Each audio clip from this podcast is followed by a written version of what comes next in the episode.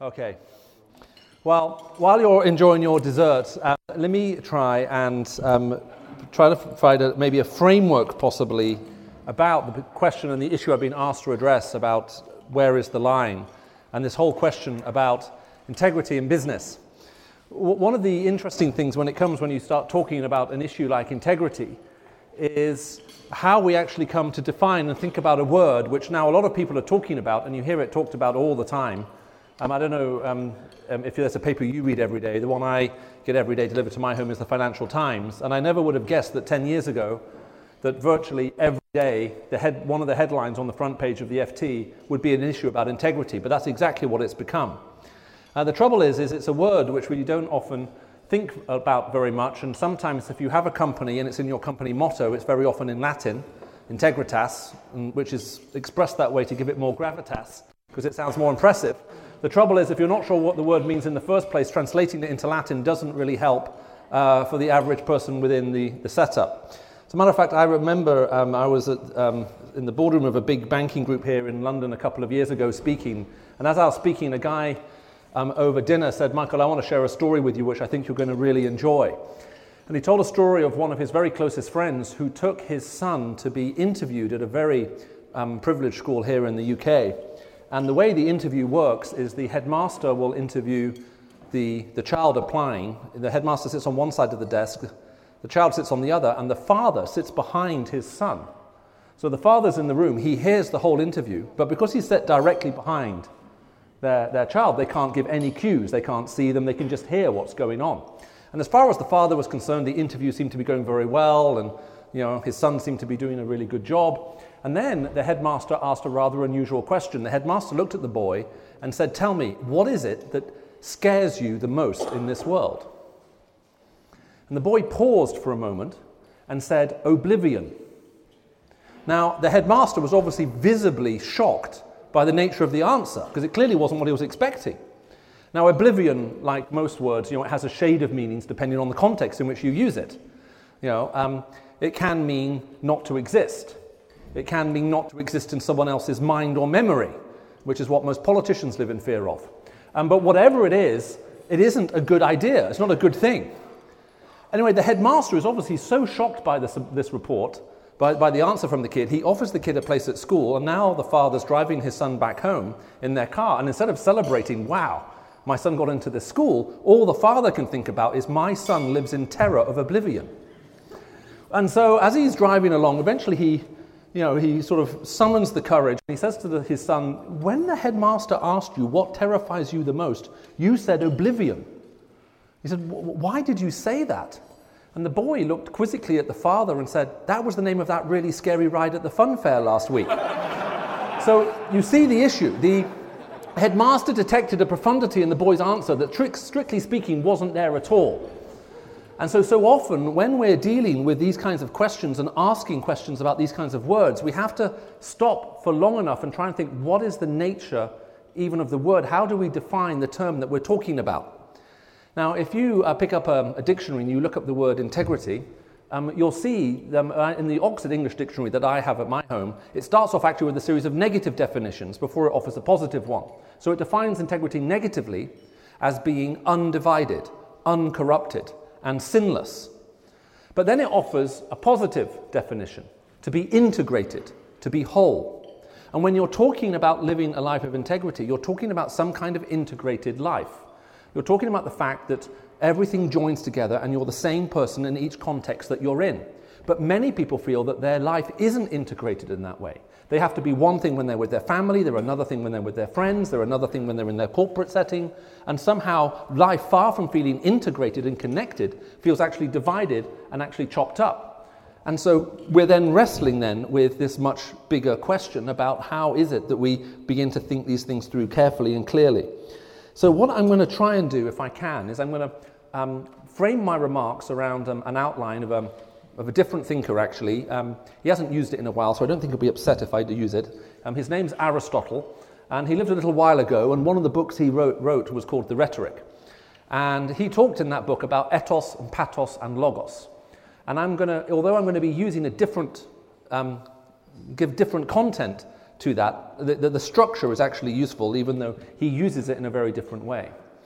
When it comes to questions of integrity, and when it comes to questions of ethos, the interesting thing that Aristotle did say was he said, whenever you listen to someone speak to you, the question you should ask yourself is not what is the ethic they espouse. The first question you should ask yourself is what is the ethic they live by?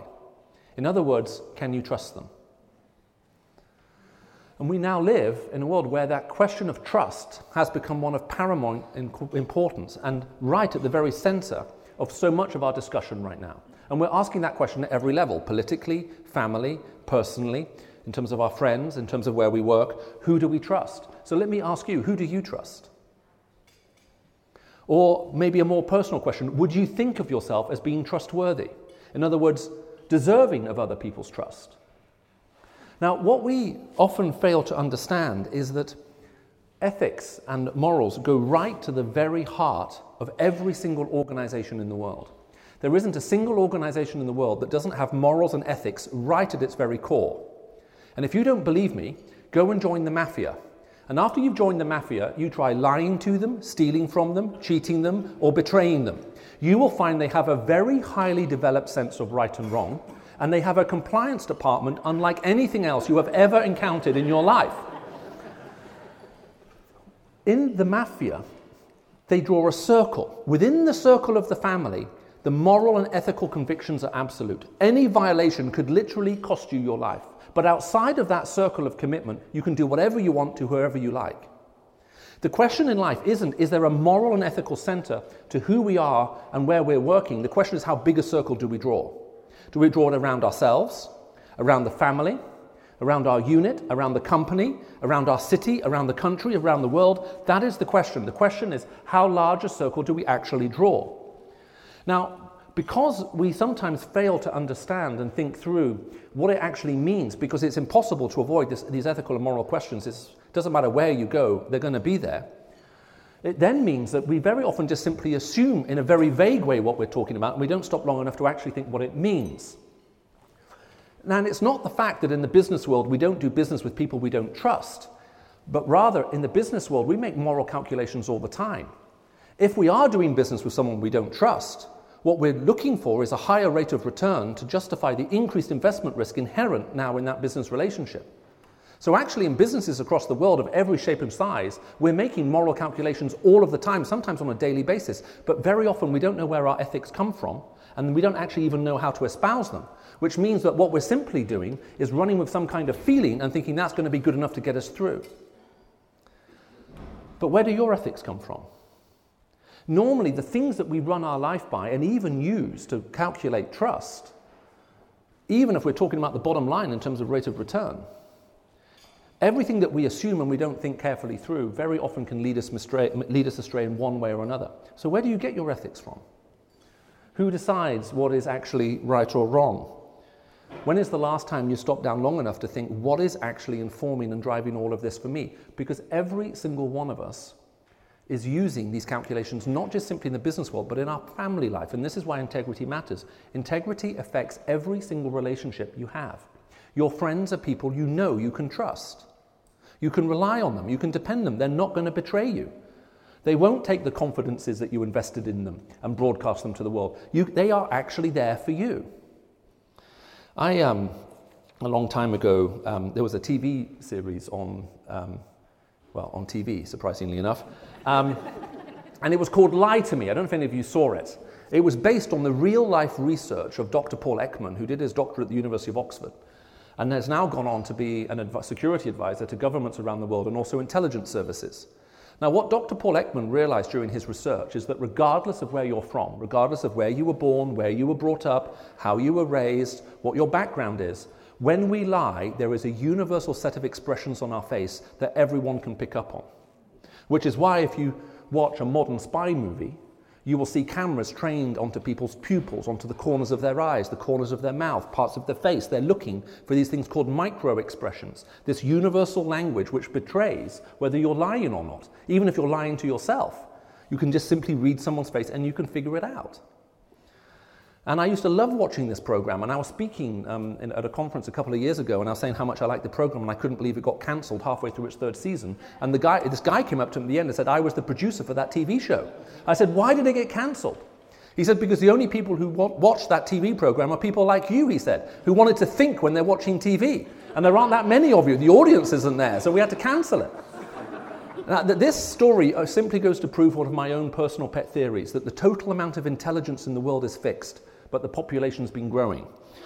Now, one thing that they did do, which I found absolutely fascinating with Paul Ekman, is you would imagine that someone who's dedicated his entire life's research to trying to figure out when someone is lying has also written about the consequence of lying, and he has. Listen to what he says, it's, it's very interesting. He says, Trust is a matter of faith, that the person you trust won't exploit it. Intimacy in close working relationships, romance, and or friendship requires and in fact depends on trust.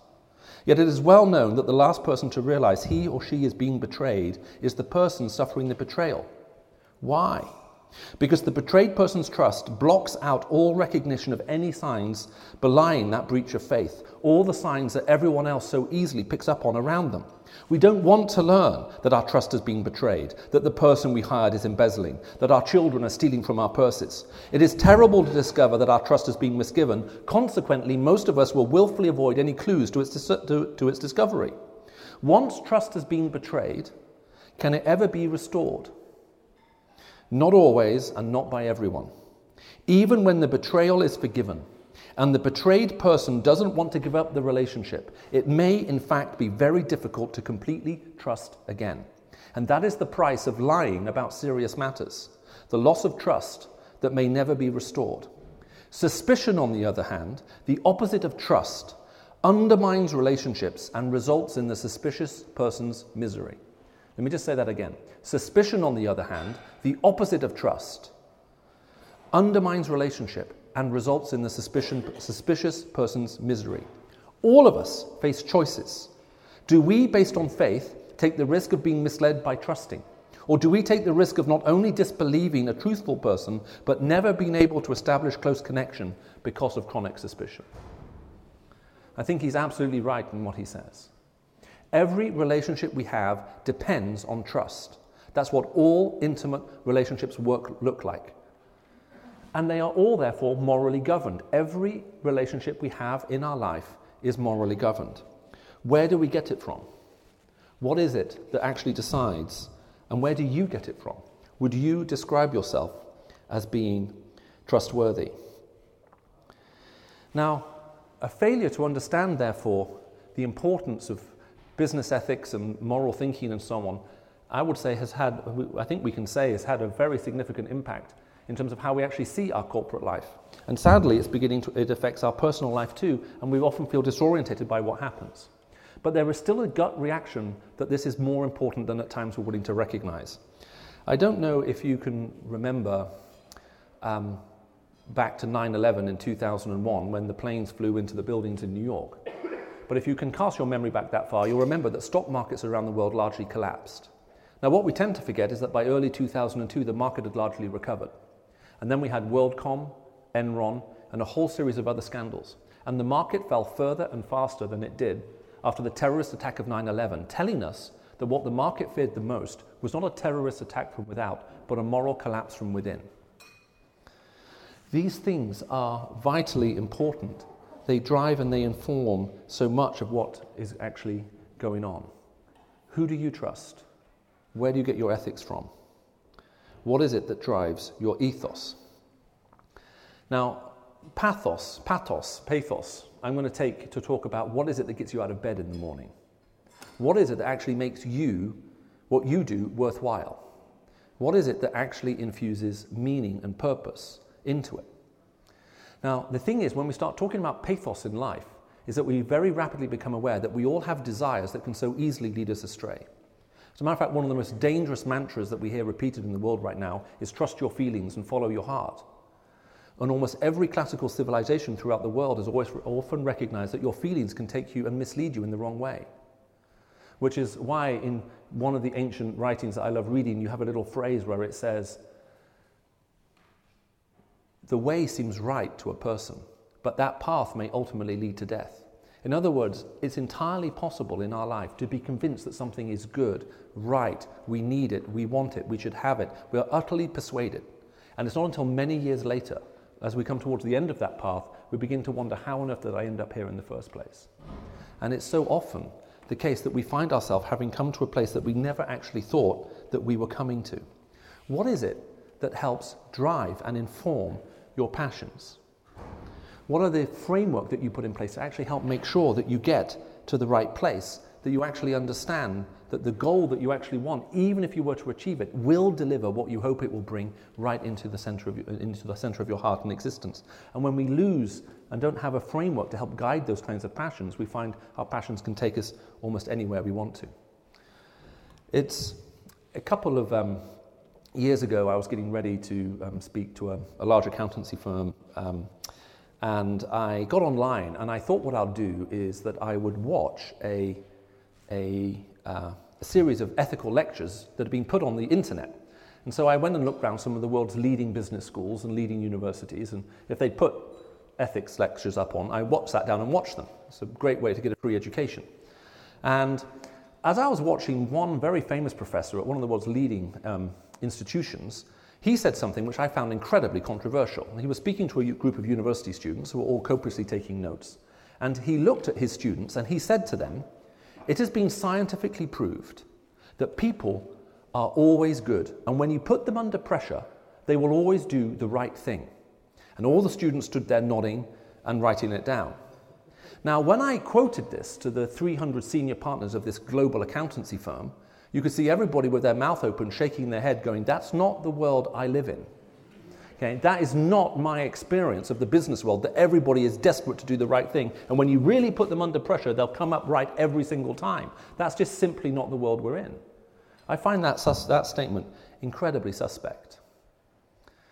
What I find much more realistic, actually, is something that was written by someone a couple of thousand, about 2,000 years ago.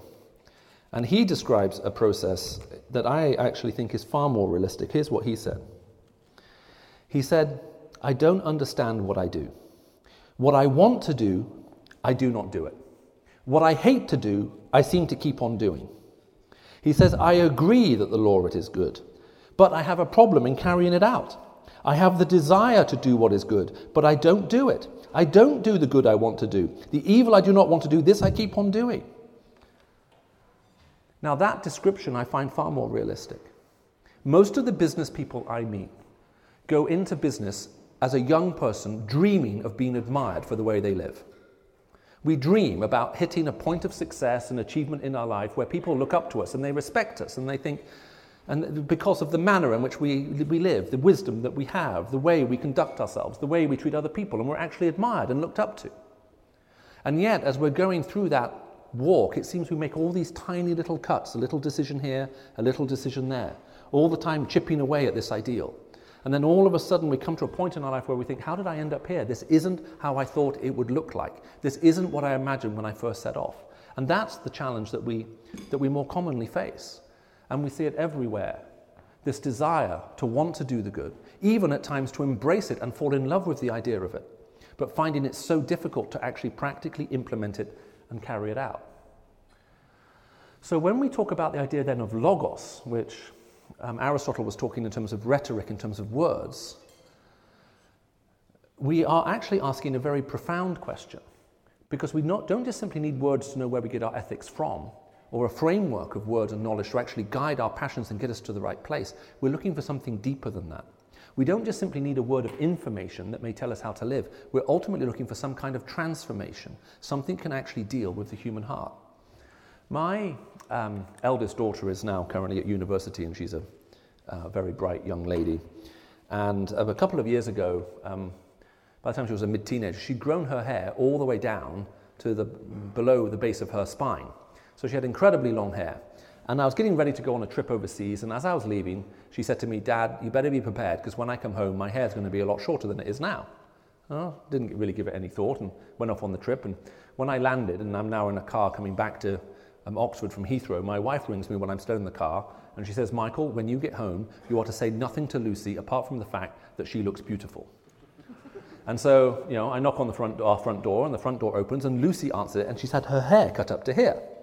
And so I'm a man under authority, and I do what I'm told, and I smile, and I say, Sweetheart, you look beautiful. Give her a big hug, and, you know, go into the house. Now, a couple of days later, my wife is out playing the cello. She leads the cello section in an orchestra that she's in in Oxford. And she was out in a rehearsal. So now I'm alone with my daughter Lucy when we're watching TV, and I finally have the opportunity to ask her the question I've been dying to ask her now for days. And so I sort of start breathing calmly in and out just to make sure that my voice is, you know, there's sort of no hidden tones there I don't want. And I smile, you know, and, and so on. And then I turn to her as casually as I can and I say, So, I say, what prompted the change of hairstyle? Were you bored? Did you want to try something new? Was it fashion? And she said, Well, actually, Dad, she said, I saw this TV program eight weeks ago about this charity that look after little girls who have leukemia, who are seven and eight years old. And one of the things they were saying that they struggle to find are hair donors who will donate their hair to make wigs for these girls when they lose all their hair. And so I decided, well, what I'll do is I'll send my hair to them. And she had a hairdresser come to the house and plait her hair in a very special way and tie it off, and then cut it and put it in an envelope and mail it off to this charity so they could make wigs for some of these girls. And my eldest daughter Lucy is a very, very avid reader. She's been reading extensively um, from a very early age. And I looked at her and I said, I said sweetheart, you, you, I remember reading that book with you, Little Women. And she said, yes. And there's a scene in that book, if you haven't read it, where the very feisty heroine, a woman by the name of Elizabeth, she sells her hair to, to get money so her mother can go and visit her father, who's now dying in a military hospital thousands of miles from home. And as she hands over the money to buy this train ticket, the mother takes the money and looks at her and says, Elizabeth, your hair will regrow, but you'll never be more beautiful to me than you are right now.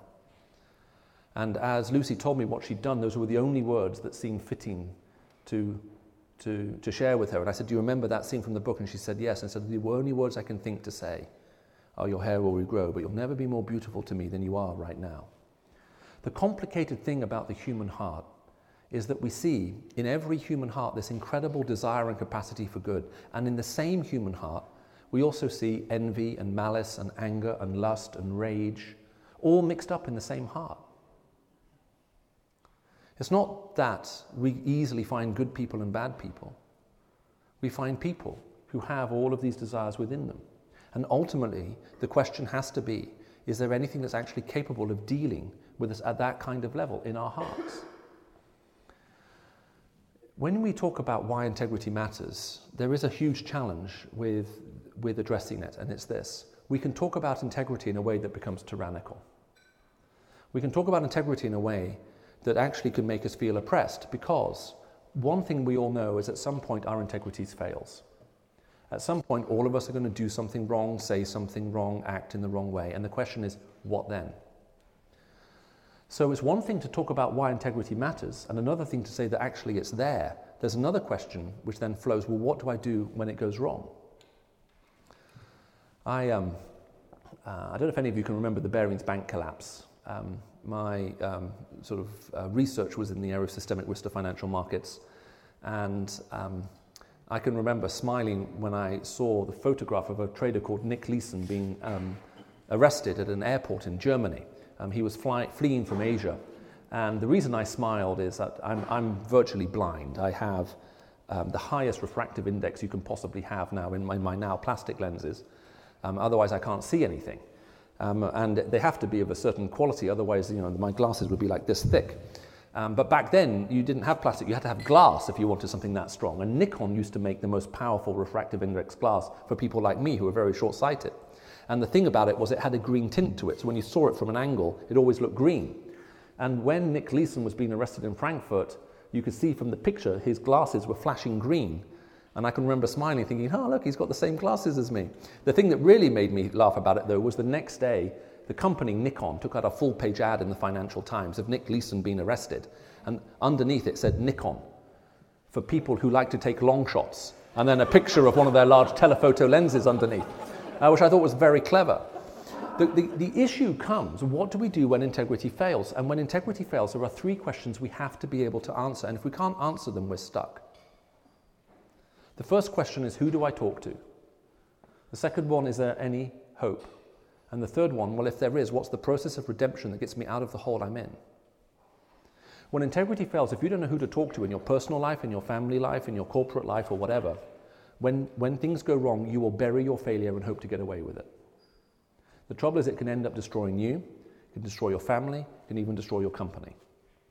We have to know who do I talk to when this goes wrong. The second question is Is there any hope? The trouble when we get caught up, when integrity seems to be failing at a very, on a very large scale, is we feel that we're absolutely hopeless in the face of it. We feel that there's nothing can be done and the only outcome is bad. So then again, the temptation then is to simply bury it and pretend it's not there. And this is one of the huge challenges that we face currently, especially when we talk about corporate ethics. How do you actually build in a system of hope that somehow is actually going to help people deal with these struggles rather than just simply pretend that there actually isn't something to be addressed in the first place? And then the last question, then, about what is the process of redemption? Is there any form of process in all of this that actually gets me out of the situation I'm in and into something which I can actually look forward to tomorrow? Well, you have to be able to deal with that too. Who's ultimately going to pay for all of this? Now, these questions suddenly become, therefore, absolutely pivotal. So, even if you come here this evening and you don't agree with anything else I say, at the very least, I hope that you'll have some questions that you'll take away with you from, because we have to answer all of these questions for ourselves, regardless of what we think or believe. We all need to understand where our ethics come from. We all need to have a basis about where it's actually ultimately grounded. We need to think about how it applies. We need to re examine how it affects every form of relationship we have, not just simply in the business world, but also in our personal world. And then we actually then need to think about the other things in terms of how that directs and leads and guides our life. And is there any hope for transformation within it ultimately or not? One of the things that really fascinated me about the Christian faith, because I wasn't raised in a Christian culture or in a Christian family, was that when I actually came to look at it, I began to realize that there was that it began to answer these three last questions in a very profound way. That no matter what I had failed, there was always someone I could talk to. God had literally seen everything I had done even before I'd done it. That actually there was hope. Because if you want any form of relationship restored, the person who's been offended must be willing to forgive. Even if you're sorry for what you've done, but the offended party has no interest in being reconciled or no interest in having relationship with you, no matter what form of apology is offered, it'll never be accepted because the other party isn't willing to take it. And there is a process of redemption. There is a price that is paid in the Christian faith by God Himself, who's actually willing to pay for the mistakes that we have made to get us out of the hole that we find ourselves in. And it's utterly transforming when you realize it. Uh, I was very distrustful of Christians before I became one. I, I hope I don't offend anyone's political things here, but at the time I felt about Christians the same way I felt about communists. Namely, they had nothing, but they wanted to share it with me. And I felt that if I were to embrace the Christian faith, my life would take a huge existential downgrade. I actually felt that life was going pretty well for me at every single level I could imagine. And by becoming a Christian, I'd go from my life being up here to somehow dropping in terms of happiness down to something just off the floor. And so I can remember thinking, I really don't want to become a Christian. And even after I come to the conclusion that the Christian faith was true, I still didn't want to become a Christian. And the night I actually did become a Christian, I went to a couple of friends of mine, none of whom were Christian, and I said, I have some bad news for you. I can't hold out any longer. I've come to the conclusion the Christian faith is true. I'm going to have to become a Christian tonight. So I'm going to ask them to pray with me. And I'm telling you now, because from now on, I won't be enjoying myself anymore. That's exactly verbatim what I said to them. Because I was totally convinced that the only outcome of making this decision could be more misery in my life. And part of the reason I thought it would make me more miserable was actually to do with ethics. I wasn't the best person in the world by any means, but then I didn't espouse to be my life. There are two ways of dealing with the problem of hypocrisy. Hypocrisy is when you espouse a standard that's up here and your life is down there. Make sense? So there are two ways of dealing with that problem. Problem solution one, get your life to match your standard. Solution two, lower the standard to match your life. And I'd gone for solution two. So I didn't particularly feel that, you know, I wasn't killing anyone or do anything terrible like that, but then I wasn't pretending to be anything particularly good anything. And so now all of a sudden the idea of becoming a Christian terrified me because I thought that means the standard's up here, my life is down here, and I'm going to be miserable trying to achieve it. One of the most revolutionary conversations I had just before I became a Christian was with someone I'd been having a long conversation with. And they looked at me and they said, Michael, you still don't understand the nature of this. When I made a decision to become a Christian, it wasn't a decision to be perfect, it was a decision to be forgiven. And that resonated with me. And I suddenly realized actually I was in need of that forgiveness myself. And there is something incredibly profound that happens in terms of relationship when you actually find real forgiveness. I don't know if you've ever accidentally insulted a friend or something like that. You know, probably just me. Um, and you, you, you, you, you go up to them and you say, I'm really sorry, I said that, you know, please forgive me. And they say, it's nothing, forget about it. Have you ever noticed how the very next day they could literally walk into the far end of this room all the way over there? You can look at them and in one nanosecond you know if you've been forgiven or not. Have you ever noticed that? You don't even need to talk to them. You can just look in their eyes and you know whether it's happened. And if they haven't forgiven you and you go and apologize again and they just keep brushing you off, it can get very difficult because you have no idea what needs to happen in order to overcome it. But there's something even more profound in the nature of the Christian offer of forgiveness that's made to everybody. When we think of earning someone's, well, earning someone's forgiveness, it's a telling phrase, isn't it? When we think about forgiveness, we normally think it's earned. You know, I come to the guy who was hosting this meeting, and let's supposing I publicly insult him in front of all of you and call him all kinds of rude names. Okay? And he's nodding, so he obviously would like me to do that. Um, and so I publicly humiliate him in front of all of you. And you all leave here rather quietly tonight. And tomorrow morning, you see me sitting in a local coffee shop all by myself, and you can't resist it. You, you, you come in, you sit next to me in the coffee shop, and you say, That was a fascinating meeting last night. I've never seen anyone sort of like respond to the guy who introduced them that kind of way before. Uh, how's your relationship with them? And I look at you and I say, They're the closest friend I have. There's no one I'm in the world closer to than them. Now, I'd have to have the intellectual or the emotional intelligence of a carrot, right, to come to that conclusion. But let's suppose in after everybody left tonight, okay, the gentleman introducing me comes up to me after you've all gone and says, Michael, what's going on in your life right now? And he, we go out and we have a talk, and that turns into a 2 a.m. breakfast at a roadside cafe, and it finishes at 7 a.m. as he buys me a cup of coffee. And he spent the whole evening with me, and he makes it clear that even though I offended him, he bears no ill will towards me, and as a matter of fact, would very much be very happy to come to know me. And as he extends that gracious offer of friendship to me, if at some point in that evening I suddenly look at him and maybe even with tears say, I'm so sorry, I can't believe I said those things about you, will, will you please forgive me? And he does. Well, it may actually be true when you see me at seven o'clock in the morning and you say, How's your relationship? And I say, I'm not, I think they're probably, it's probably the closest relationship I have. I may, there may not be an ounce of exaggeration in that statement in those circumstances.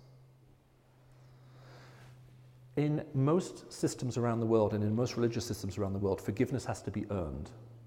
If someone offends you, they have to suffer enough and then you forgive them. Does that make sense?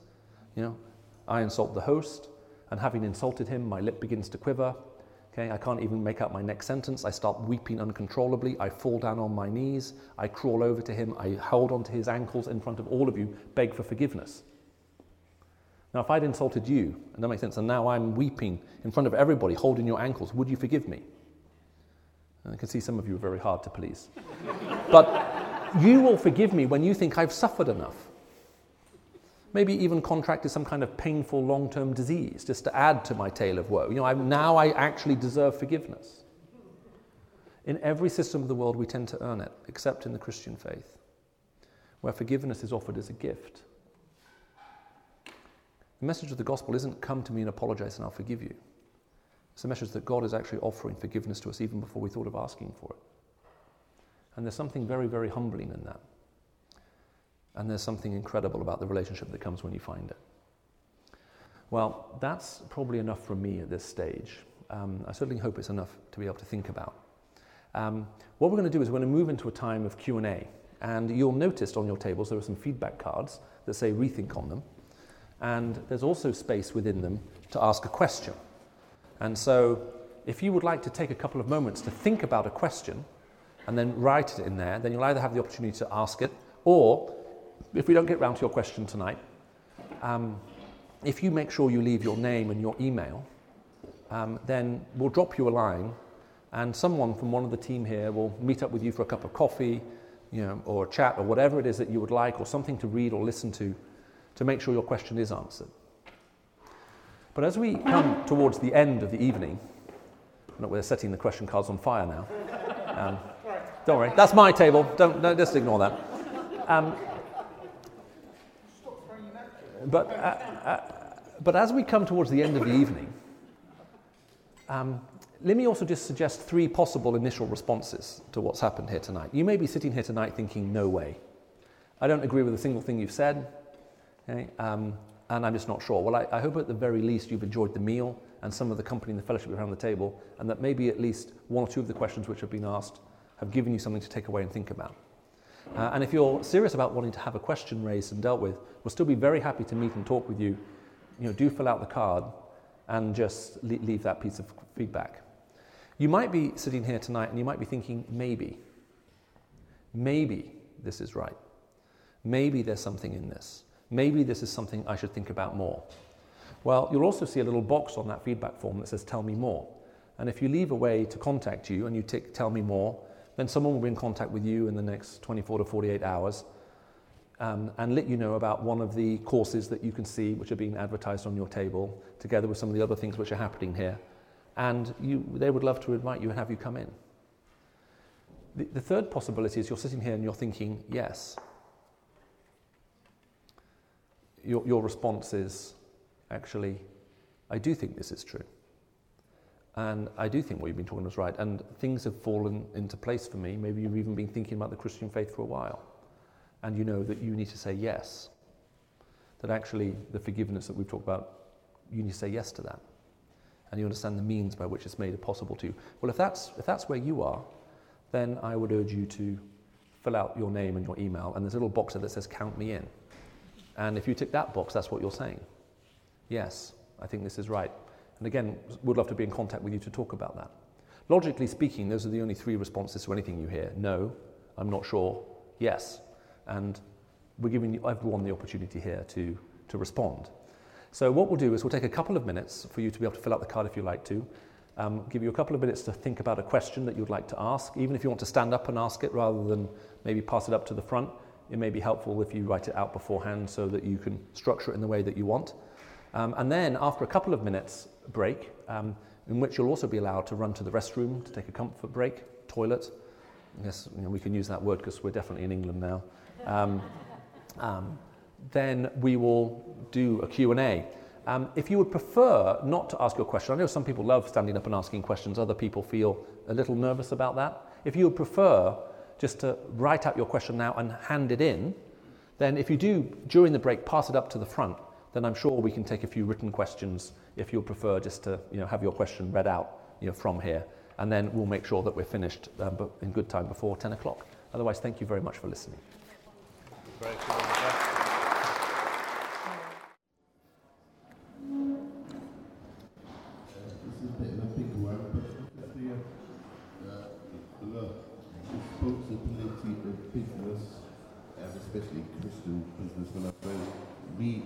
Existential crisis to humankind of climate change.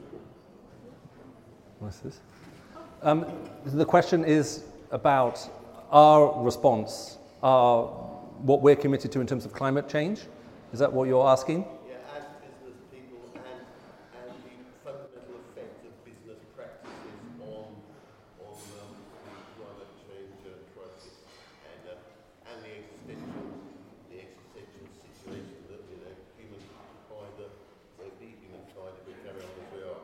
Right. Well, I mean, it's a huge question, so just very, very briefly, because we've only got a matter of minutes, is, I mean, by a matter of necessity, if we destroy the environment that we're in, then any form of function, whether it's personal, corporate, or anything else, becomes impossible. And so you would hope that people would very quickly make out the, come to the conclusion that actually there is a, a requirement for all of us to actually think about the impact that we are having and what can happen, especially in light of what we're currently learning. Um, otherwise, we won't be around much longer to ask the kinds of questions at all. Um, so um, I, I, would just say, just very simply, there is obviously a huge need for that. Um, uh, and I'm, I'm, not sure what more else to say apart from the fact that you talked about the existential crisis that we can, that we can face. If by that you mean in terms of how we actually feel about ourselves and, and our relationship to the environment that we're in and with other people, then it naturally goes, I think it flows with what we're talking about in terms of relationships and how all relationships, all intimate relationships are morally governed. That whenever we live in violation of that and we're actually doing something that's harming someone else, um, that we then often have to try to find a way to live with the consequences of that, and that can hurt us, um, even in terms of how we actually, you know, just feel just generally about life in and of itself. So um, there is something, therefore, incredibly amazing, not just simply when we seek forgiveness, but also change a pattern of behavior to be in line with where we think we may have gone wrong in the past. And for things to happen with the environment, that partly needs to happen. It's one thing to admit, okay, something wrong has happened here in the past. It's another thing to embrace the change in lifestyle that may go with it. Um, but uh, it's a very big question, and that's a very short answer. Uh, we probably have time uh, before 10 for one or two more questions. So, there's a lady at the back.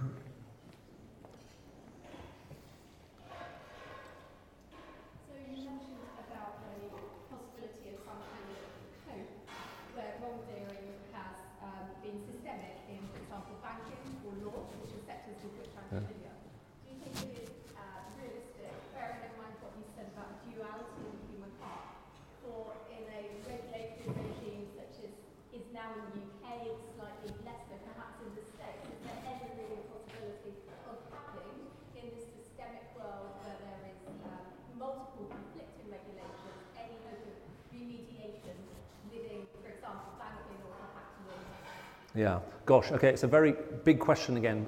One of the challenges, if you try to replace ethical principle with law, you find that you start writing a lot. Because there is a huge difference, for example, in terms of talking about a general principle in medical ethics of do no harm, and then thinking, how do we codify that? The codificated response is going to run into volumes upon volumes. And so I think there is hope for actually bringing something back in, but it's not going to come through, you know, just an ever increasing amount of regulation. The reason why we need the regulation there is when we start to abandon those kinds of moral and ethical principles, we need to replace it with something, and that's what we're in the process of replacing it with. Um, the trouble is, is as more people employ more lawyers on both sides, um, then it seems to often become a game to see how many loopholes you can find, rather than thinking what's the spirit of all of this and how can I be in compliance with it. So, um, now having said that, there have been huge sea changes in the past about the moral conviction of any country, including in the United Kingdom. Today, in the UK, we take it for granted that there should be fair play in government, that it shouldn't be about nepotism, that, that citizens should be free of incompetence from their elected officials, from, their, the, the, from doctors, from other professional groups, and so on. I mean, there's all kinds of stuff we take for granted, none of which could have been taken for granted in the late 1700s. Um, one of the interesting things that happened during that whole period was that the moral conscience of Great Britain literally changed. If you look at pictures depicting life in London in the mid 1700s, you'll see pictures of people not just simply drinking in the streets and throwing up in the streets, but having sex in the streets public nudity, sex, all kinds of ludity, huge number of social problems. And you can just look, you can just see it in the art. That's 1750. Fast forward to 1822, and they were going to put a statue of Achilles in Hyde Park, and there was public moral outrage because the statue was naked. So much so, they had to make a large concrete leaf, which they strategically placed uh, onto the statue.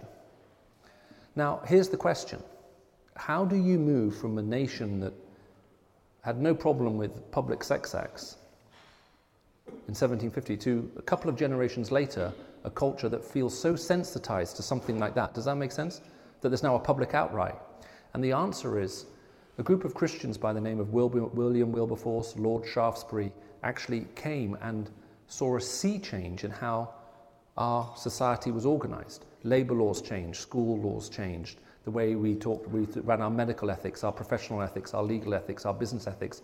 Wilberforce at one point was referred to as the moral conscience of the nation and also described as someone who actually woke the whole actually possible to bring about a cultural sea change in any sector and indeed in a country.